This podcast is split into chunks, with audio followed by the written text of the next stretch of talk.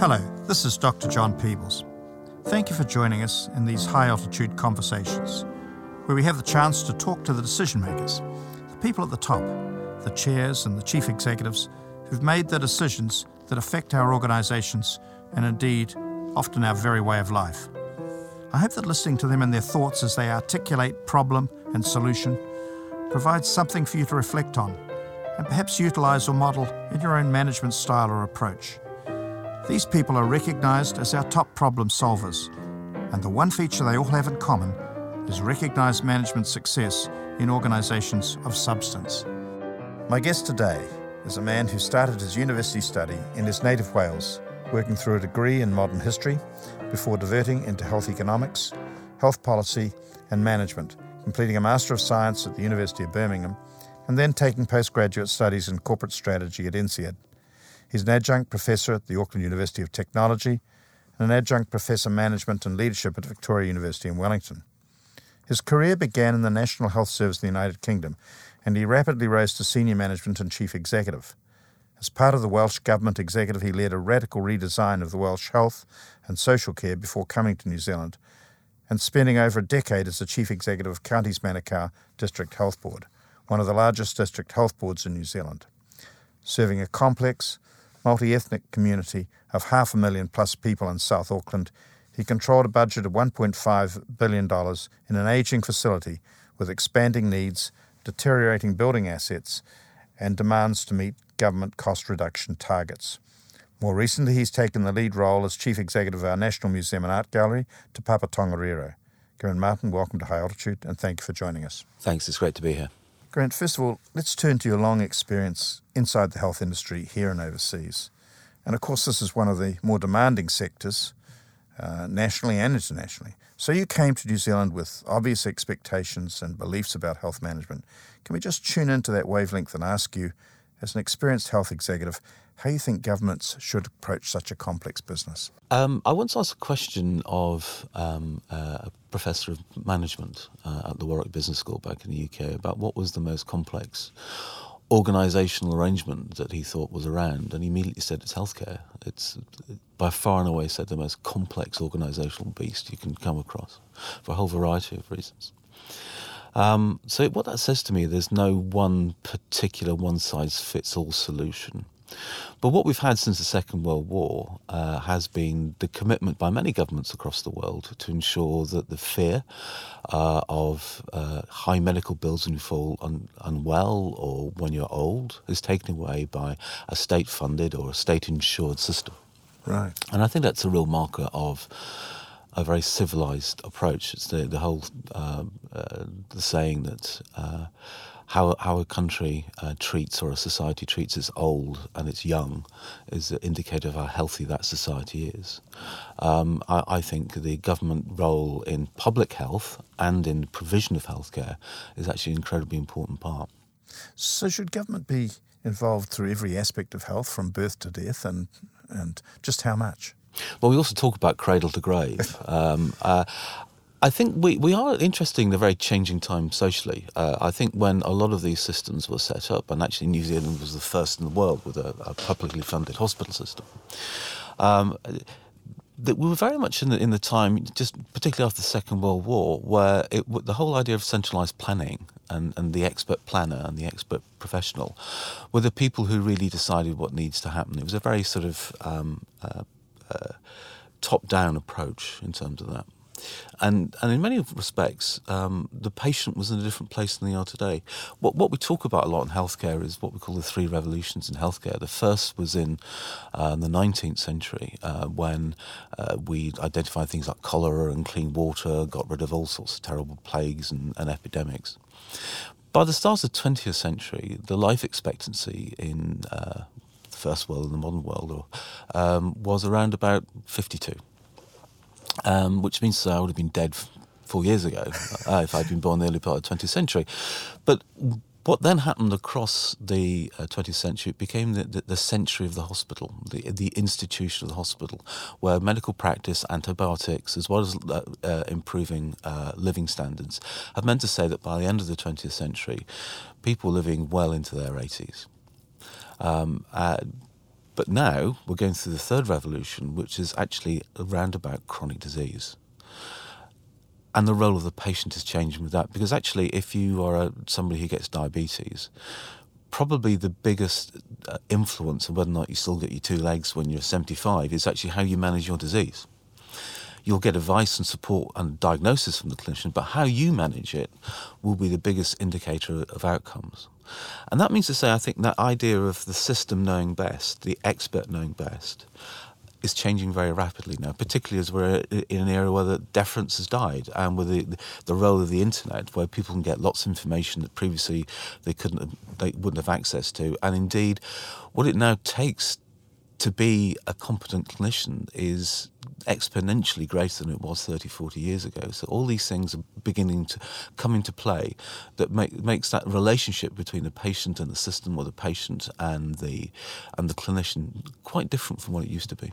If this trend keeps going, and, and certainly one of the projects we were involved a while ago, there was a suggestion that people could comfortably live to 120, 140. What happens then? What's the next stage of that? Is there a stage four? Well, I, I think the interesting thing about living to 120, 140 is that's okay physically, but if you've got Alzheimer's, and increasingly, places like the UK, Alzheimer's is one of the largest killers of men now. Um, you, you, don't really want to contract Alzheimer's in your 80, when you're 85 and keep on going to 140. I mean, you know, there's real issues there about quality of life. The other thing uh, is, of course, is that you don't live those additional 50 years as a 30 year old. You, you live them as a 70 or an 80 year old. So the fact that you can just live longer, um, I think there's some real ethical issues here now beginning to develop about what that means in terms of quality of life, for example. Yes, because I, I, think the person who was talking to us about it, uh, when I suggested living to 140 didn't seem like a wonderful idea. He said line a whole lot of 70 year olds up on a cliff and invite them to jump over or step back and live another 50 years and see what happens. Yeah. And he didn't think many would jump. Um, and, and it's interesting, there was a, a, a futurist who, who recently said at a conference here that he suspected that the first person to live to 500 was already alive. Um, I, you see, I, I, there is an element, I suppose, because we're going through a real um, sort of technological transformation now. Um, that there's there's a certain reliance on magic thinking um, uh, in some in, in, in, in, some thinking about uh, in some places uh, about what the technological advances can actually do. So if you take, for example, um, genomics, so you know, sequencing the genome, and that can tell you the chances of you getting a particular cancer or whatever. Well, it, that science is in a very early stage. Um, and whereas if you take um, so some people with mental, some mental illnesses, the way that they get once they're diagnosed, the way they get treated pharmacologi- pharmacologically, uh, is it's like a bit of trial and error. You'll try a couple of drugs and see which one works. Okay, now um, with um, uh, the improvements in genomics, you can actually identify straight away if you know that person's genomic profile which is the right drug. Mm which is a great utility for the patient, but it doesn't actually change healthcare because you still need somebody to do it, the doctor to do the diagnosis, the nurse to do the caring, the drug to be produced to do the looking uh, looking after, and the unit in which that person will be based in. So that's not going to change it. So the iPhone diagnosis isn't going to take over from the doctor. No, I don't think it will. Particularly as I think that it's the, the art, the art of uh, being a doctor, or the, or the, art of medicine, which is that that, that sense of personal healing and the, the personal touch, right. is something that we all look for in times of distress. So I wouldn't look that, look for that from an app, for example. but it's it's obviously getting much more complex, isn't it? it is, and there will be some really quite amazing breakthroughs. Um, but um, it's over reliance on the idea that there there will be a pill that you can take to make you live to 150. Or, you know, there's, I think the whole issues of ethical dilemmas in there about whether or not is the right thing to do. Just because we can do it doesn't mean to say you have to do it. It's been it was really interesting just in this last week looking at a trend in Australia where private healthcare, which has taken a big chunk of the cost, I suspect, um, seems to be declining. And is that happening elsewhere? And if so, what's the implication? Um, I think it, it is changing. Um, uh, and if you take, for example, uh, one of the major private firms in the UK, Bupa, a number of years ago got out of hospitals and got into residential care. So I think if you're looking for a pointer about where some of the more interesting uh, areas of healthcare are going to be in the future, it's going to be in residential care as we live longer, uh, and and also I think uh, a number of uh, operations are proven either not to be needed or are being provided better by the rest of the sort of public sector. Right. Has healthcare changed significantly since you came to New Zealand? No, I don't think it's changed significantly, and I, I say that as either both a good and a bad thing because I think it does need to change uh, quicker than it has been. Right. But the agenda that we've been talking about, which is not necessarily simply relying on how you make hospitals ever more efficient, but actually about this issue about pu- the, the, the, the health status of the public and how do you maintain them to stay well at home, as well as being efficiently treated when they need it, is a, been a particularly strong feature of the New Zealand system, uh, which uh, I think is being copied or caught up to um, in, in, other areas. Stopping them getting into the hospital. That's the right, yeah. Place. And uh, places like the UK, um, I certainly when I was in Wales, it was a big feature of what we're doing, but not wasn't a big feature in those days in England, um, and and is now. Uh, I know that Canada and uh, Australia have been catching up, I guess, in the, the, the, the amount of focus they've been putting on that area what are the most significant problems that managers in healthcare have got to address at the present time, say in the next decade coming forward? Well, I think that the the the, the, major thing uh, that for, is that uh, demand is infinite, but supply um, is finite. Right. So how and where you draw those lines uh, is is very very important and very subtle. Um, and of course, how you interplay that then with individual clinical decisions, because managers will be working at a system level, clinicians be working at the individual level, and the clinicians are making very important decisions about indiv- where that line lies for individuals. Managers, I guess, uh, in in uh, marshalling the resources, is clearly making decisions at a system level about where we draw that line, and I think that's uh, a very very important, uh, very obviously quite potentially quite hot area. It's contentious, um, isn't it? Thank you. That's what I was looking for. It's quite a contentious area, and as one that has been an element of tension all the way through my 33 years in health. Right. If are there any special aspects New Zealand has that complicate its health management system?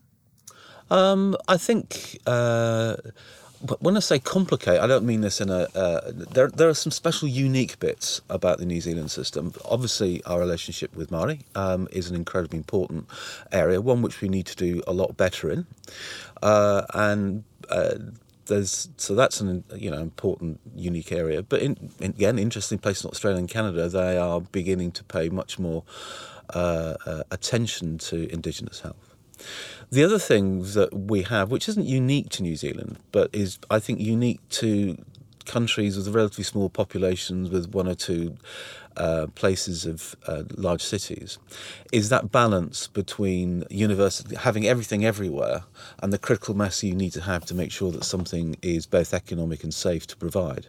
So that balance between what's local and what's centralised uh, for quality is again something that small countries like Wales, Scandinavia, Ireland, New Zealand, states of Australia, the provinces of Canada uh, have to face in particular.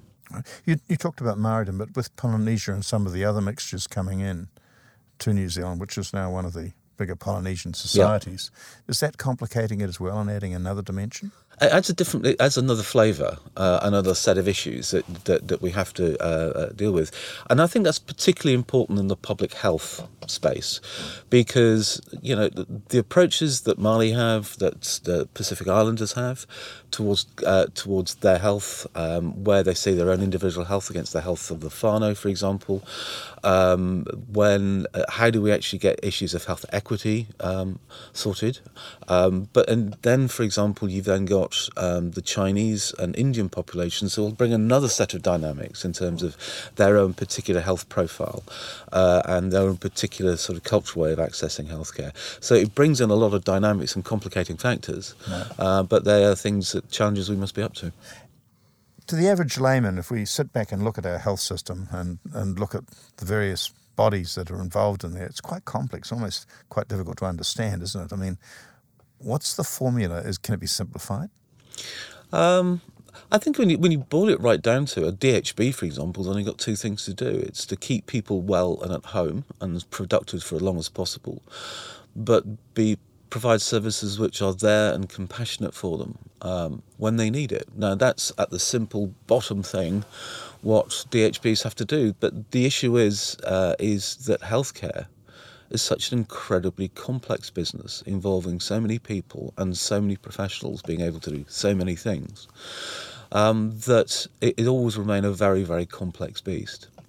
Um, could we make it organisationally more simple? Possibly. I think we could.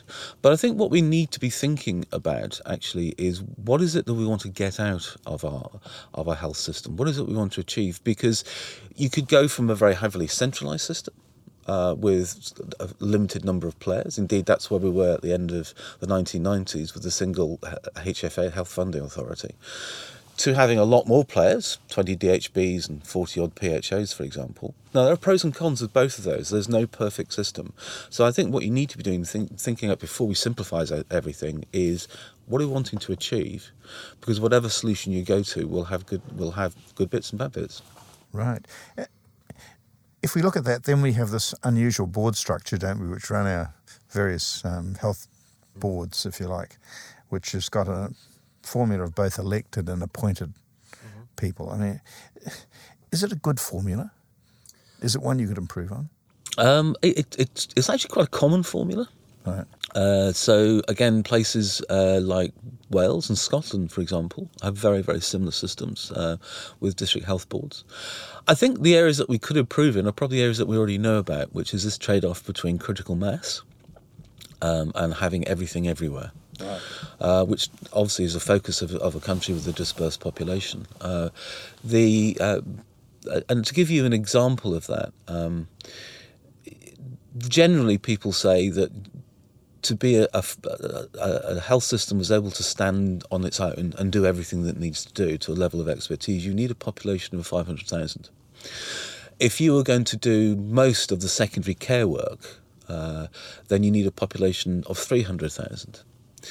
Now, many of our DHBs are well, well below that uh, as, as a population. And they need to be providing local services, but I think we need to do be doing more work in thinking about how we network those services together, how we do think about these issues of critical mass for quality and efficiency if we're able to continue to meet some of the demands of, of rising demand. Right, because those, those services are often dispersed, aren't they, because they of the are. nature of the country. Yeah. Does that, is that something that can be overcome by, by networking? it can be overcome. There are lots of examples where it has been uh, overcome, but invariably you have this push to want to do as much as you can locally. Uh, and it is you know obviously quite a, a, complicated process of negotiation to get there, which we've done imperfectly, but done very well in some places. So the next sort of real questions are: if I wanted to go and sit on the health board, um, what should I be expecting, and and what should it be expecting from me? Well, I think uh, in sitting from uh, sitting on a health board, you need to be very passionate about health. Uh, also, willing actually to sit there and spend a little bit of time learning the business because it is so deep and so broad uh, that uh, it, it's a fascinating world to be involved in, but um, but a very large, broad reach. So be prepared to be able to do a lot of homework in terms of doing that. But I also think, however, that you know the, we do need new types of skills on our boards. I think we you know we do need people with good financial skills, for example, with good commercial experience, as well as we do need people who are going to be voices of the community. Uh, again, there's no one perfect voice. Um, but you do need to have advocates both of the business side of healthcare and the technical side and the community side. Because looking at it from an outside point of view, again, as a total layman, you, I'd be sort of tempted to think that good lobbying skills and the ability to be a bit of a thug and extract as much money as you could probably from a government thing might be one of the important features that you'd want on your board. You probably need to feel you got that in your armory somewhere, yeah. um, so if we come back and, and think about um, then the management people, the managers going forward into the healthcare system of tomorrow, how do they need to be equipped? Have we got some thoughts on those senior managers, what they should look like? Yeah, um, if I was to have my time again and knowing what career I'd end up doing, uh, although I've always remained incredibly passionate about history, um, I would have done a degree in anthropology and commerce.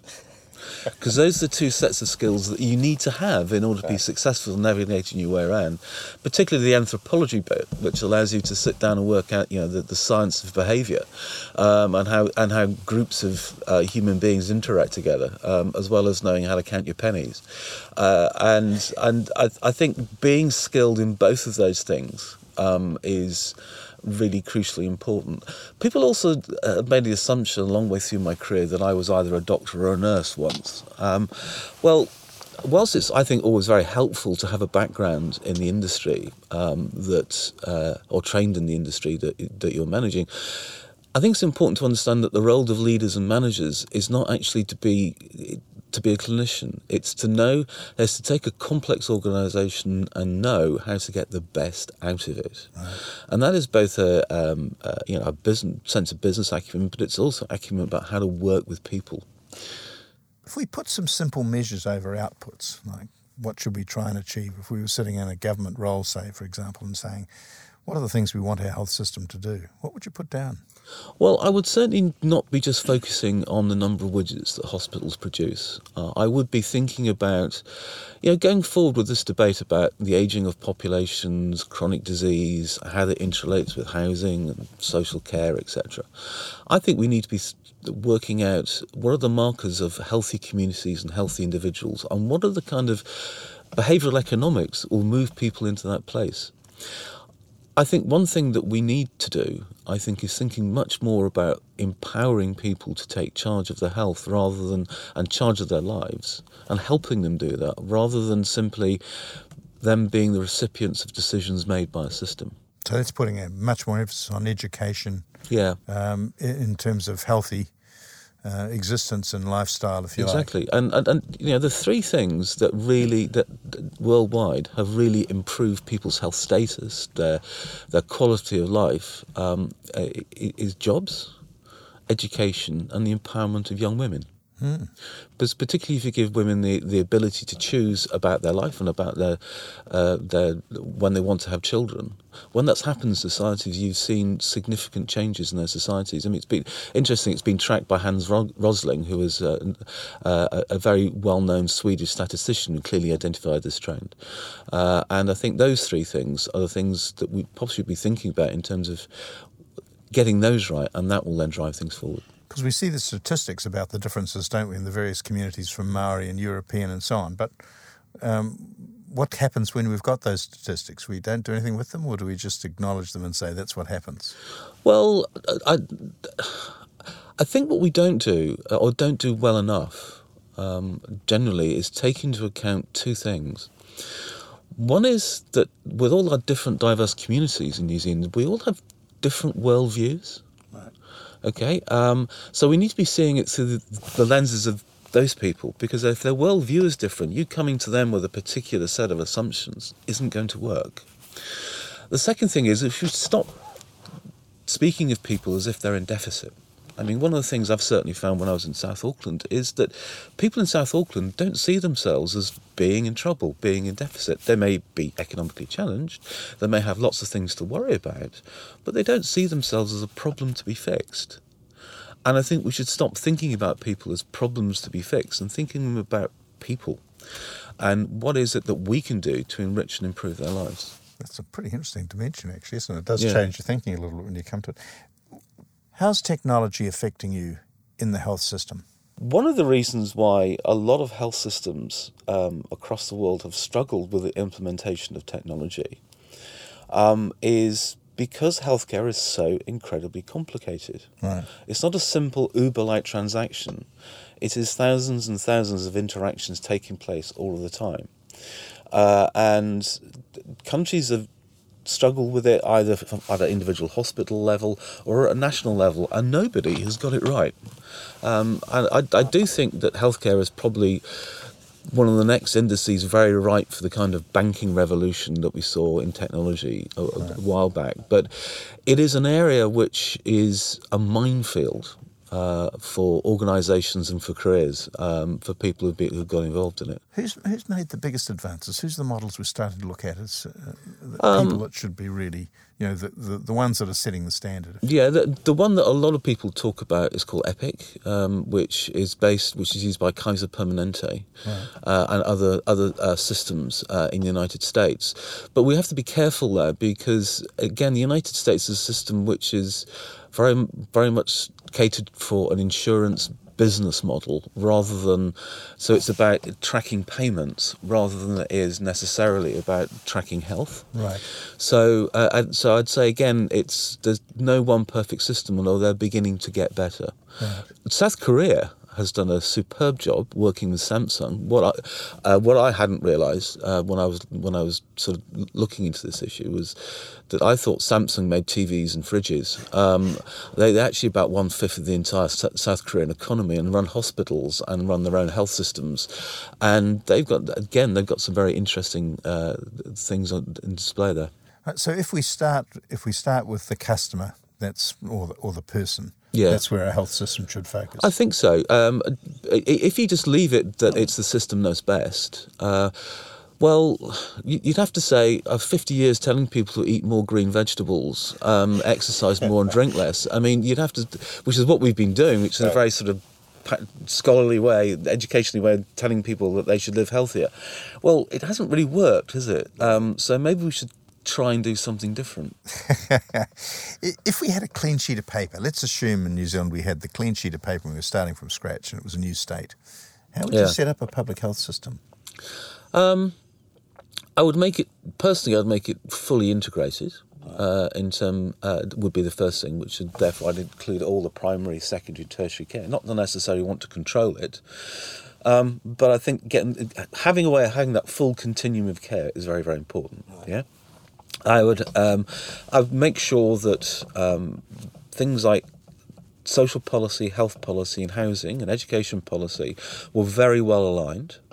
I think one of the challenges we find we'll find in any country is that you know doctors may make decisions next to the patient, health services will make decisions on a district basis, educational policy may be done on a regional basis, social policy and benefit settings will be set at a national level all of this will be tumbling down silos yeah, and, and hitting people in a very uncoordinated way. Um, so what we need to do is coordinating those services and those policies together uh, effectively. And I think what we, what we should be doing is, is, is really measuring what we really need to manage. So rather than just thinking about it's yet more widgets produced by the hospital, etc., in an era of chronic, uh, chronic disease, actually better productivity is, is having less people with diabetes or less people having their legs amputated because of diabetes. So there is this element of productivity where less is definitely more, and we had and we need to be thinking about the utility of our actions rather than just the volume of them. Becau- Because in some places we, we you know, we're talking about the health of people growing, and we've got things like the South Auckland, and I think one stage you mentioned to me kidney failure uh, going up dramatically inside an area like that, and the cost of doing it, Yeah. and the alternatives for someone who's managing on a limited budget as to how you deal with that. Yeah, absolutely. Um, and it is, it is really, really, it's really tough. I mean, the impact that dialysis, which is uh, function kidney disease and often of the more advanced stages of diabetes, if you've got a population which is, you know, got a, a fair element of that, the impact that it has on, on, on people's lives is, is huge. Like, you know, if you're on dialysis, you, you may be doing that three times a week for several hours. You will find it difficult to hold down a full time job. Um, and you may be the only breadwinner in your family, and you may have five or six kids. So you can see the kind of pressure that puts in. And particularly if we're talking about uh, longevity, Yeah, and we're then saying how much does the, the system need and, and who's funding that system yeah, as we go forward. yeah. Should the funding all come from the taxpayer? Um, That's an awkward one, isn't it? Um, no, I, I don't think it's an awkward one. I, I, I- I think having a well-funded uh, public health system is very, very important. Um, and whether, the, whether or not it's funded through publicly funded through insurance, which is the Bismarckian system we have in lots of places in uh, in in Europe, whether it's funded by a sort of uh, uh, the direct funding system, one the single payer that you do uh, it have here and in in the UK and other jurisdictions, or with with small elements of copay. Actually, it's all about that's all very strong, significant public funding. Um, in areas where you, it, it's an interesting observation that in, in the one country which has the strongest private sector, whole private sector healthcare system in the world is the most expensive one, which is the USA, where they're spending over 20% of their GDP on healthcare, where most other countries are spending some in the region of 10, 10 11, 12%. And that's uh, caused a lot by, by the fact that if you if you're in a competitive market, you want to make sure you're providing all of the services. So you have to have the CT scanner, the MRI scanner. Whether or not you actually, the population surrounding you needs to have it, you've got to have it. So it sort of pumps your costs up. Uh, so I think having a well, a, a, strongly publicly funded health system, taxpayer funded health system, one sort or another, is also a good way of breaking costs and making sure good sense of equity. And what I think is is really quite interesting. This is probably one area of taxpayer expense which has had a wrong, strong bipartisanship in many many countries, and understanding the, the, the values of that. It's quite interesting because we talk about private and public health care, but in some cases they get really mixed. Yeah. So if you look at the Auckland Children's Hospital, for example, and I don't know much about it, I just simply know that it seems to raise a lot of money in a private way. Yep. And for a public institution, that seems to be something that's a little confusing to try and grapple with. And I think someone's just talking about giving a hospital in childcare to Wellington, mm. which is a private donation, and yet then it imposes something on a taxpayer. I mean, um, are, are, those two things compatible, and should they be should they be separated out? Or well, yeah, um, because I, I, think if you in, take the the foundation that we had at Middlemore Hospital, that was all about paying for things, extra additional things um, that would add, you know, more quality and, and, improvements, but weren't the essentials, if you see what I mean. So, mm. but also, I wouldn't want to, to step away from the great philanthropic sort of citizen ship that we have in New Zealand, where there's always been a great focus on people raising money and doing charitable good, good works. And I think that, again, is an important bit of, of, of, what it means to be, you know, a really healthy, thriving society. Is, is private healthcare, is it going to work easily alongside or involve? It always has. And it will continue to do so? Yeah, it always has and will continue to do so. I mean, and, and the public system at times sources services in the private sector. Right. Yeah. If, putting aside um, other things that um, political, I mean, if, if was there one single frustration you really had when you were running a health operation? Was there one thing that you sat there and constantly kicked the wall at night about, or was it? Uh... Um, no, there wasn't one consistent thing. Um, I, I remember when I decided I wasn't going to be an academic historian, which is what I originally wanted to do. I sort of sat, and that was what I wanted to do for my entire life up to that point. I just decided that having got halfway through a PhD in the Russian Civil War, 1918 to 1922, um, that, that probably wasn't what I wanted to do for the rest of my life, how, however passionate and interested I was in it. Um, so I, I, sat down, and for the first time in my life, I thought, thought through what I wanted from a career. Um, and I wanted, I guess, two things. One is I wanted to do something that was very complicated because I have a low boredom threshold. Um, and I wanted to have something which was about public good because that sort of ticks my boxes. Uh, and, uh, and so I wrote those two things down. I went to the University Career Service and said, "Gives a job." Uh, and and they came back and said, "Well, you should go into hospital management." Um, and until then, I really hadn't thought about hospitals needing to have managers, uh, and read about it, got involved in it, and got really bitten. There's, there's a couple of people I mean have mentioned to me over the years that in some cases the doctors themselves have disenfranchised themselves by not carrying through the management side and almost looking at it sideways as something that is a bit contaminated. Is is that still the case, or is there a change going on? Oh, it's far less, far less. Is um, Yeah. Th- uh, you know, when you get the combination of a great clinician and a great leader, that's uh, that's really special when you get to see that. And if they've got a seamless relationship, yeah, obviously very good. Yeah, and and all, but the important, th- yeah, absolutely, the important thing is to, to understand that people go into into medicine because they really care about people because they want to, you know, right. treat and, and, and help people, and that's the primary reason. And it's and you're, you're taught very strongly to be focusing on what is best for your patient. Yeah, it's very difficult then to move into another world where it's about trade-offs and balancing things. What can I actually give them because I don't have the resources, right? That's right. Um, uh, yeah, there must have been some great wins were the things that you looked at and said, gee, I'm really proud I did X? Yeah, I, I think the thing I'm probably most proud of is uh, uh, something I established in South Auckland um, called Grow Your Own. Um, because then it speaks a little bit to some of the issues I've been raising up um, uh, in, in, in, earlier in the podcast, which and it was fantastic. I need to acknowledge here Stephen Tindall, who was who really helped finance this and was a great supporter from it. That you know, we, healthcare is a global industry, uh, and therefore suffers or, or, suffers or experiences uh, global competition for um, for clinicians, and, mm.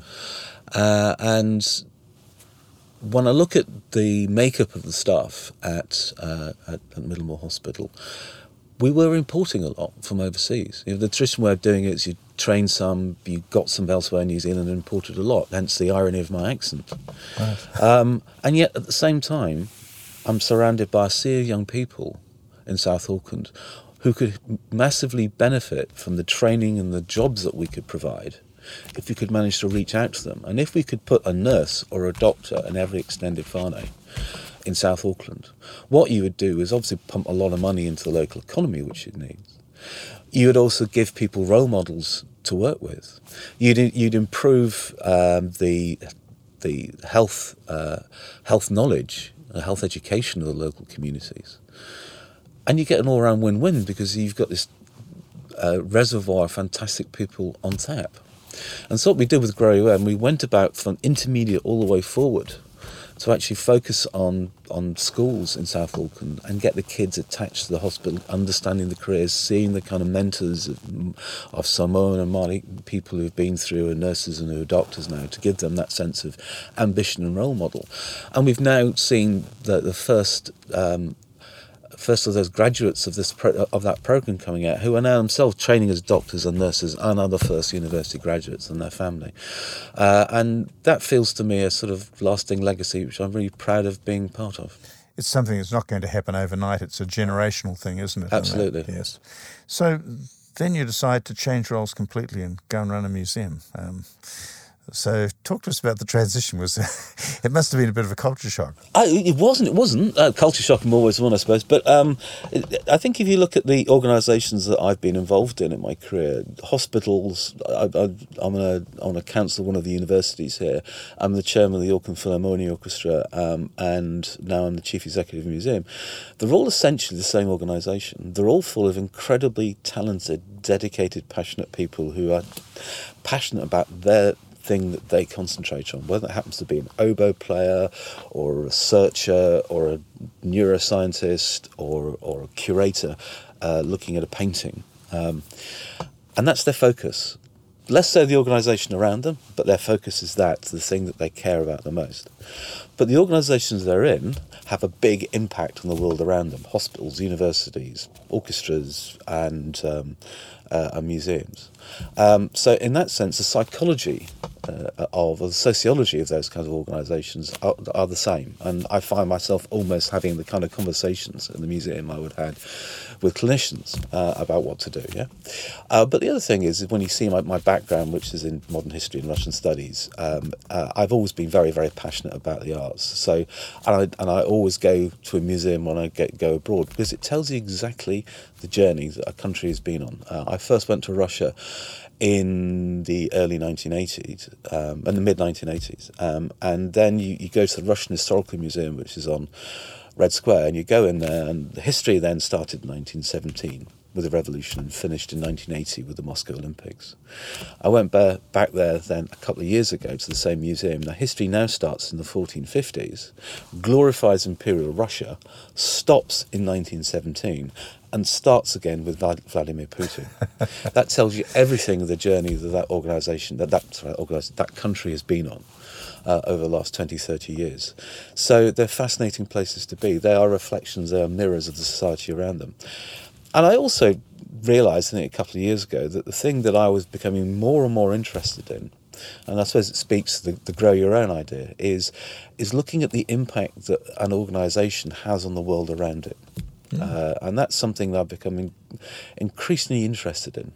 Um, whether that happens to be around sustainability, it happens to be around the good you can bring to you know, the fabric of society, or reflecting what what society is about, or being a house of treasures. I think for me, that's that's become the third thing that really motivates me when I go to work. So, what's next on the horizon for Geraint Martin? Oh God, I don't know. Um, I I got that sort of. Um, I, I do something while it's challenging. Then when it stops being challenging, I'll stop doing it. Um, I I just love working at Papa. It's an absolutely fascinating role. When I stop doing that, how I stop doing it, or should I stop doing it? Um, well, I won't say that again. Uh, when when I decide to move on from Te Papa, which I will. Um, at some point. Um, do you know? I don't know at the moment. Um, but if you said to me a few years ago that uh, when I was working at Middlemore, head down, bum up, really having a great, having a really exciting, challenging time there, that a few years later I would be doing a museum Te Papa, I would have thought, no, not really. So who knows what sort of curveballs you get thrown. Excellent. Geraint, thank you for sharing your experiences and your wisdom. We sincerely appreciate the opportunity to capture your thoughts. And thank you. We appreciate it. Thank you for joining me and my guest in this high altitude conversation. If you enjoyed the show, please share this with your C suite colleagues and rate the show on iTunes if you will. In the meantime, go well.